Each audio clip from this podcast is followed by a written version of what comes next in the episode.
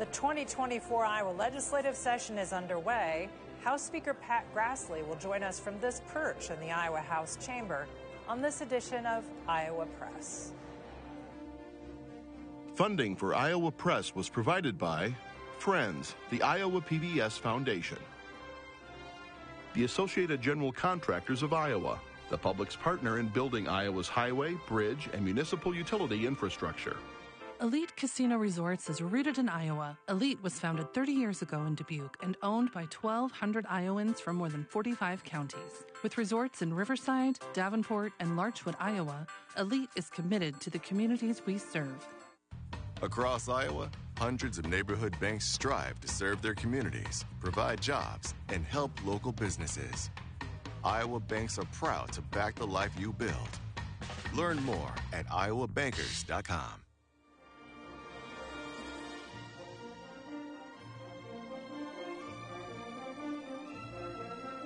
For decades, Iowa Press has brought you political leaders and newsmakers from across Iowa and beyond, celebrating 50 years of broadcast excellence on statewide Iowa PBS. This is the Friday, January 12th edition of Iowa Press. From the House chamber in the Iowa Capitol, here is Kay Henderson. Our guest is entering his 18th year in the Iowa House of Representatives. House Speaker Pat Grassley has continued a tradition begun by your predecessor, Linda Upmeyer, having Iowa Press be a guest in the Iowa House of Representatives. Thank you. Yeah, we're happy to have you. And thanks for being here to Yep. discuss the issues that the 2024 legislature intends to address. Joining me here at my side is Erin Murphy of the Gazette in Cedar Rapids. Mr. Speaker, uh, yourself included, a lot of legislative leaders, Governor Reynolds have all addressed the recent fatal school shooting in Perry, Iowa, during the opening week of this legislative session. I'm wondering if you feel there is any role that the Iowa legislature will play in addressing school violence, uh, school shootings, whether it be gun safety or mental health care. We've heard a lot of talk about that. Is, is, there, is there a role for state lawmakers to play this Yeah. year? Well, obviously, it's a, a terrible tragedy that really has emphasized the need for the legislature to put that front and center as part of our policies that we're going to uh, develop this session. And I think you're going to see us considering several different issues. I know some of the issues that have come up already within our caucus is looking at resource officers uh, within school districts. I think there's other conversations going on just looking at our facilities and making sure that they're meeting safety plans and that they're safe environments. But I also think we want to continue to look at within the classroom uh, when it comes to making sure that educators feel they have time to educate and making sure students feel safe and that they have ability to learn within their classroom. So I think this is really this is something we actually released earlier in December as part of what we want to talk about. And with this terrible tragedy, I think it even brings it more to the forefront as it needs to be a very broad conversation. one of the presidential candidates who's making, as we have many of them making their way through Iowa, talked about added bolstering school security in a way that would resemble airports. Is that a feasible plan? I mean, again, all of these plans are obviously, you know, what what ability do you have to implement it all across the state with over 400 school districts? What play, what's what works for each individual school? I think, but looking at some policies and being willing to put some resources into it, I think that is probably the biggest thing that the legislature has really taken a, uh, an internal look on ourselves and say this is going to take resources and investment from the state. And so, what that looks like at this point, I don't think has been fully laid out. But we recognize this is something that it needs to be part of the um, forefront of the legislature this session. On Tuesday night in this chamber, Governor Reynolds delivered her Condition of the State address, and she outlined several proposals, one of which relates to schools. She is calling for the beginning teacher salary that's set in state law, the minimum, to be $50,000, and for teachers that have at least 12 years of experience, that they should earn at least $62,000 in terms of a yearly salary. Are those figures that House Republicans are embracing? Mm-hmm. And I think, obviously, as you know, Kay, the legislation will develop through the plan. But I, what I would say is this is part of why we've budgeted in the way we have over the last several years, and for the House's sake, since you know we took the majority over 10 years ago, as we want to put ourselves in a position as we budget to be able to fund priorities that come up. States are becoming more and more competitive all across the country in raising beginning teacher salaries, and the, like you said, the governor's plan went even further. But states are looking at this all across the country, and we need to be able to be competitive. And so I see us being fully engaged in this conversation. And thankfully, we've put the state's budget in a position where we can have this um, conversation this session. Uh, $96 million is the price tag for that. What are you hearing from rural school districts? Yeah, I think, well, I think, you know, obviously we need to make sure, and this has been a big driving uh, component of whether I was the appropriations chair or before me, before I was speaker, is making sure whatever we do, we want to make, if we make a commitment, we need to make sure that we're standing behind that. And so as we engage with rural schools, you know, obviously this is a recent proposal, but I think our members are looking forward to getting out there. But just the conversation uh, as we've been home throughout the fall, this is something that didn't just get released in the governor's speech. This conversation's been going on, again, not just just in Iowa. And so we've been hearing a lot of excitement wanting to see what the proposal is. And now that we have, I think it's time for the legislature to fully engage in that. One of the things we also heard from the governor Tuesday night was her plan for area education associations, which are give support services to public schools. Um, short description here that changes the way they're funded, gives the schools a little more authority over where that funding goes. It also uh, calls on AEAs to focus their services and just on um, um, mental health. Uh, I'm sorry, I'm sorry, special ed education services. Um, speaking of Perry, one of the first things that happened there was the AEA coming and offering some crisis counseling services under the governor's plan. That wouldn't be around anymore. what's your thoughts about the governor's plan and, and, and specifically that yeah. um, streamlining of services? Well, I think the first thing that we all need to make sure there's been a lot of uh, information floating around the fall and into the session that maybe wasn't accurate about what the plan actually is. Now, granted, that being said, it's a plan that we just received recently, a pretty uh, extensive proposal. But that being said, what I understand about it is, and what I just want to make sure clear to Iowans is, the governor wants to get the focus back on special, special education because that is what the intent, the intended use of AEAs were. We're one of the we're the only state that models it the way we do. That being said, the governor's not calling for eliminating money. Right now, currently in the AEA system, the money flows through the schools directly to the AEA. The governor mentioned several, town, several times accountability and giving school districts the ability to decide how to provide those services.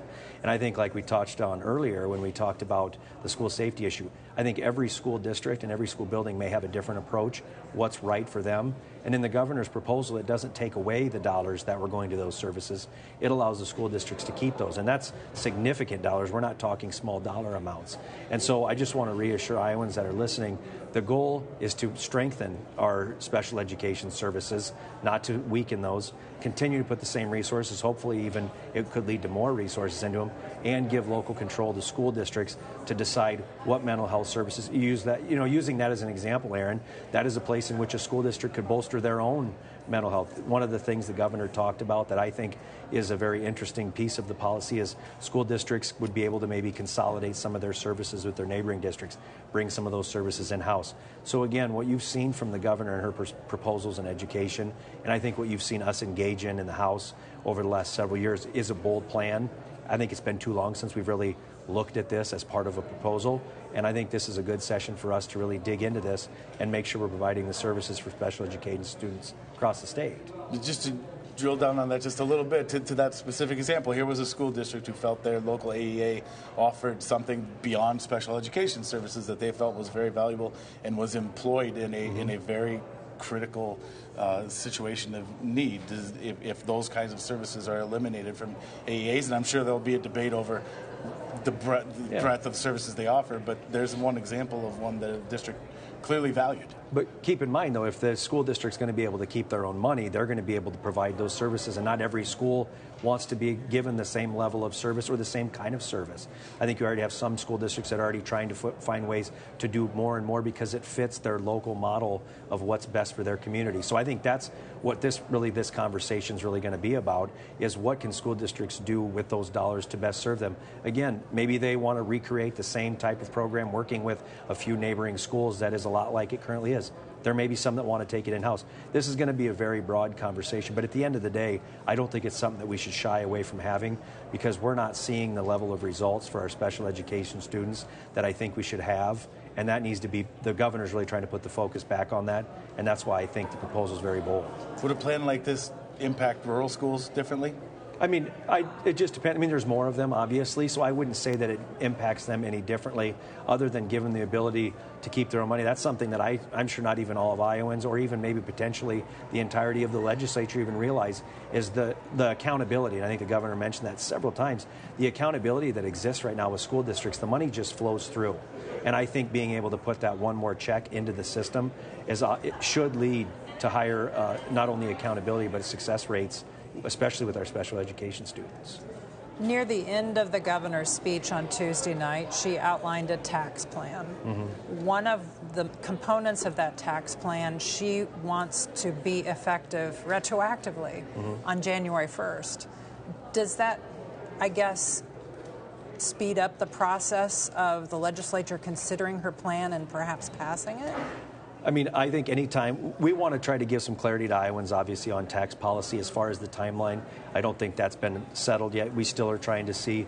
And, and what I've talked to before session, and you've continued to hear me say for several years, is we want to make sure that the plan works long term. I think the governor bought, brought a plan that gives that immediate relief that's been floating around as something we've been talking about all fall and into the session. Um, it brings that immediate relief and goes further. And again, in that conversation, I think it's very it's a very real plan that looks like it has a level of sustainability. But again, we have to dig into what those numbers look like. And I've said this uh, several times.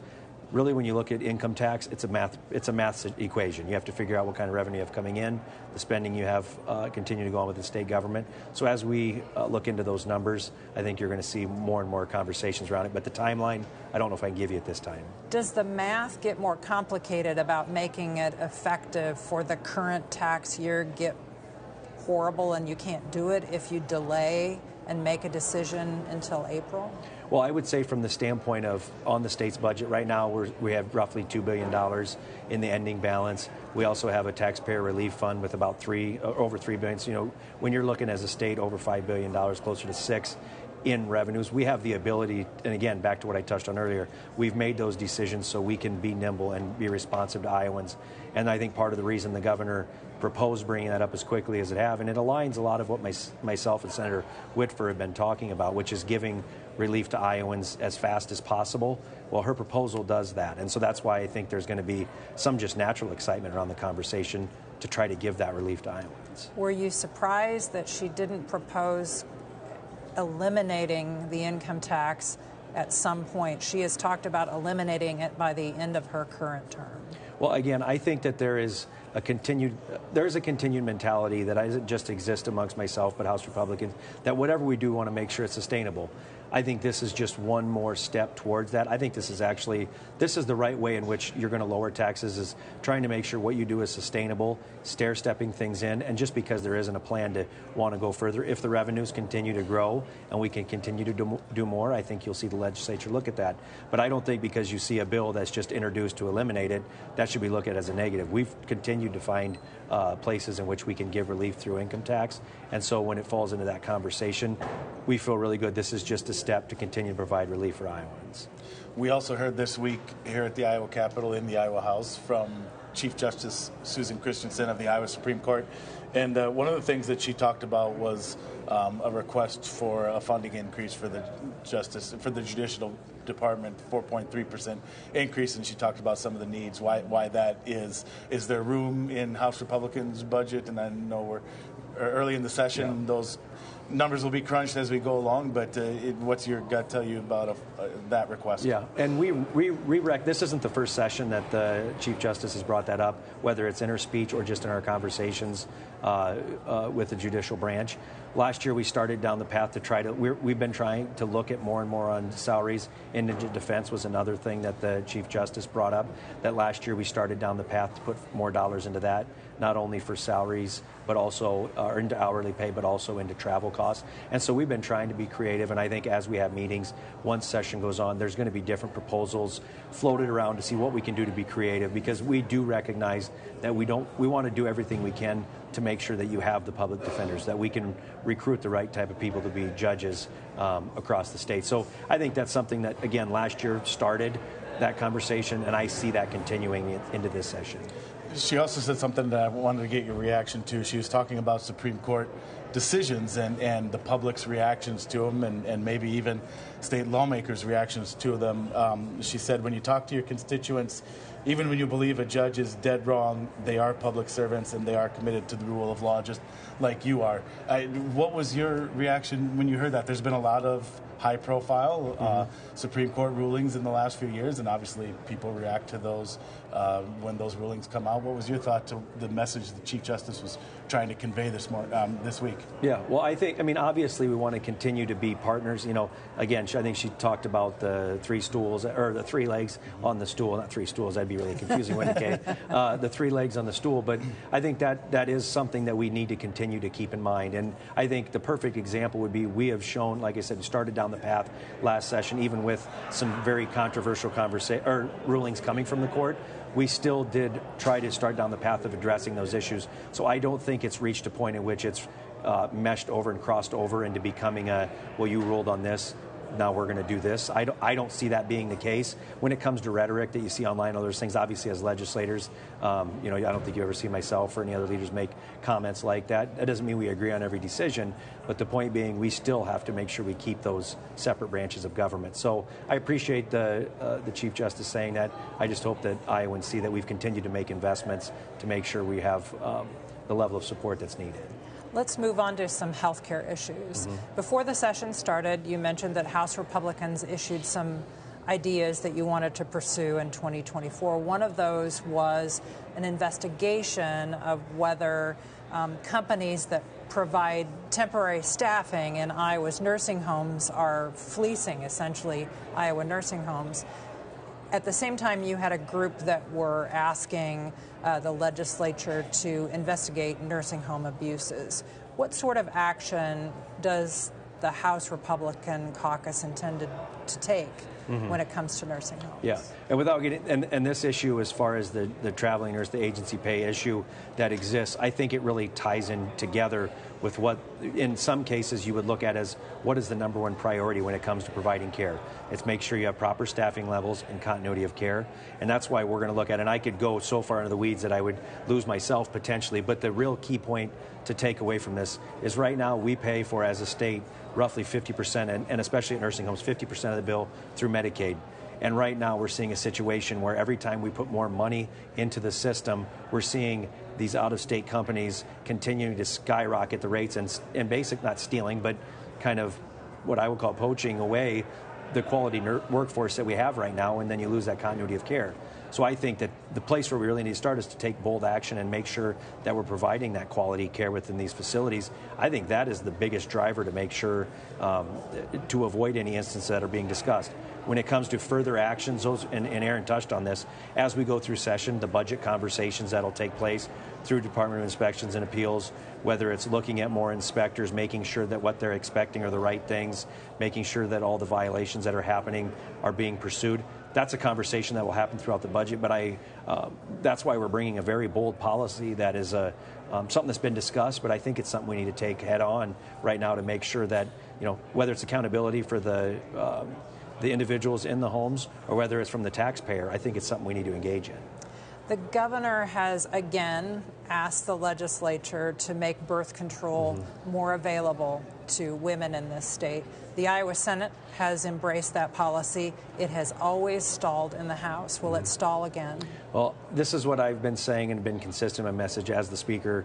You know, uh, I'm only one vote. However, what I've been advocating to the caucus, and I think since in July when we came back in our special session to protect life, we felt very strongly as that being the right policy that we wanted to see. We passed that with a, and I think the governor mentioned it with with much a very high success rate within our caucus. And I think as Republicans, we need to look at this. And the governor has other proposals that she has. We need to look at you know we need to look at things like afterlife. We need to look at things like adoption after I said for after birth situations like adoption. We need to look at some of the other proposals the governor is bringing. I think that over the counter needs to be part of what we're looking at within our caucus. So my uh, advice to the caucus is these are things we need to engage in. If we really believe in what we did in July to protect life, I think these conversations are the next step in that. Another example, of, of, I think, of what you're talking about there is the governor's proposal to extend postpartum mm-hmm. care for Medicaid recipients uh, for up to a year. Um, we're, we're already hearing, though, concerns that it, it, from people who are glad that she's proposing that extension of time, but the, at the same time, she contracted the uh, the eligibility level, mm made it made it smaller. Do, do, you have any concerns that that's a one step forward, two steps back? Well, the first thing that I would say, and as again, as we see these proposals and we get more dig more into the weeds on them, probably would have more comment uh, as session goes on. But one thing I think, if if we aren't the highest, we are one of the highest when it comes to the el- the eligibility. But I also know that we're truly, truly, we are really trying to provide that relief for the people that need it. And I think so. The governor, by doing that, I think it focuses the resources on the folks that are truly the ones that can't afford um, any options when it comes to that uh, the, the family leave. And so um, I, I understand why the governor brought that proposal. But again, as fresh as it is to this session, we'll want to see how that develops throughout the course of it. The governor didn't mention this proposal in her uh, remarks on Tuesday, but last year her administration advanced a proposal that would um, set up this program to provide kind of hefty tax incentives to businesses that would plan a billion dollar or more facility in, in the state and then allow um, perhaps a, a foreign entity that might be involved in that uh, prospect to own more farmland than is currently um, allowed under state law. What are the prospects for that particular um, tax incentive package? Yeah, and I think, I, so I think that that's going to be a conversation we have in the session. We had it later in the session kind of more ran into a timing. And quite frankly, I think the way it was rolled out, I think it could have been done in a little bit different way. The land ownership issue kind of got out in front of the issue before we even had the tax conversation itself my understanding is is that the land ownership piece is going to continue to be looked at and revised as we have those conversations. And I think within our caucus, not only do we want to have that, but we also want to look at making sure investments happening in rural Iowa. I think we can have these conversations at the same time, not only large, what we would call mega site investments, but I want to see those happening all across the state to benefit rural Iowa. You know, we've mentioned rural Iowa several times within this and we need to continue to promote growth within rural Iowa. And if we're going to do programs like this, I think they have merit, but I also think we need to be looking at alternative options that would exist all across the state instead of a, uh, more of a handful select group. You mentioned in your opening comments this week that uh, the law that was passed last year that addresses content in schools, uh, content with depictions of sex acts, requiring them to be removed from libraries, teaching of gender identity and sexual orientation prohibited through sixth grade. That law has been temporarily suspended in the courts, and you said that if, if that's going to be the case, then maybe there's a need to revisit that law and pass something new or, or different in that sphere this session. Do, do we know yet what that might look like? Yeah. How, how you see fixing yeah. that? And, and at this and point, I mean fixing that as in addressing a new bill or something yeah, different. Yeah. yeah, and I understand. And and what I would say is and you probably heard in my opening day comments a level of frustration with this because I really believe that what we were trying to do as House Republicans was very clear. And I, the frustration comes more from that I feel that this has not been implemented in a way that it was expected to be. We were very clear that age appropriate material, and when you show these images, and I won't pull them out for you guys because I, I respect you, but when you show these images and Iowans see them and you go home and have these conversations, I can't understand because every conversation I have at home, Iowans agree with what we've done. And so I said that this week because as it works through the courts, and you guys know as long as I've been doing this, I hate to get too far out in front of what courts may or may not do. However, the legislature stands prepared to act because we want to protect children. And that's what this, this really is this conversation about. I think it's been overcomplicated, and I think the law that we drew was actually very clear, and that's why we stand prepared and ready to act. And that's so you may pass something even if the court hasn't ruled in a final I, way? I would say potentially yes. Okay. We've got just a couple of minutes left. One of the proposals that House Republicans made um, in December was tougher penalties for large groups who go into retail shops or businesses and steal uh, goods. That hasn't happened in Iowa. Why do you think Iowa needs to respond? Well, first thing I would say, Kay, is in government, as everyone knows, you know, the old saying, I'm with the government, I'm here to help. Far too often, we're very reactive we're seeing more and more what I'm calling smash and grab uh, happening not just on the coast. I think we envision it in New York City and, and in California, but that's happening closer and closer to the Midwest. And that conversation is bigger than just a smash and grab type situation. If you talk to retailers within Iowa, retail theft is becoming a bigger and bigger issue. Since we've released this proposal, it's been very interesting to me the amount of groups and employers across the state that have actually wanted to engage in it. And so I think we've kind of found ourselves in a situation that this is happening more than we really ever talked about and even realized. So I'm actually encouraged by the feedback that we've had. We need to be proactive in this situation instead of reactive. We have 30 seconds left. We're on the eve of the Iowa caucuses. Would you like to endorse a candidate you have not done yet so far? No, what I would like to do is encourage Iowans to participate because we're very thankful to be first in the nation, and we want to continue that. So we need to go out and show up uh, for the caucuses. You've had some divides in your caucus among who your members are endorsing. Is there going to have to be some post caucus healing in the Iowa House Republican caucus? Listen, with what's going on at the federal level under President Biden, I see Republicans all coming back together, supporting our candidate, working together to advance legislation and be uh, successful in November. Speaker Grassley, thanks for joining us on this edition of Iowa Press. Yes, thanks, guys. You may watch every episode of Iowa Press online at iowapbs.org. For the hardworking Iowa Press crew, thanks for watching.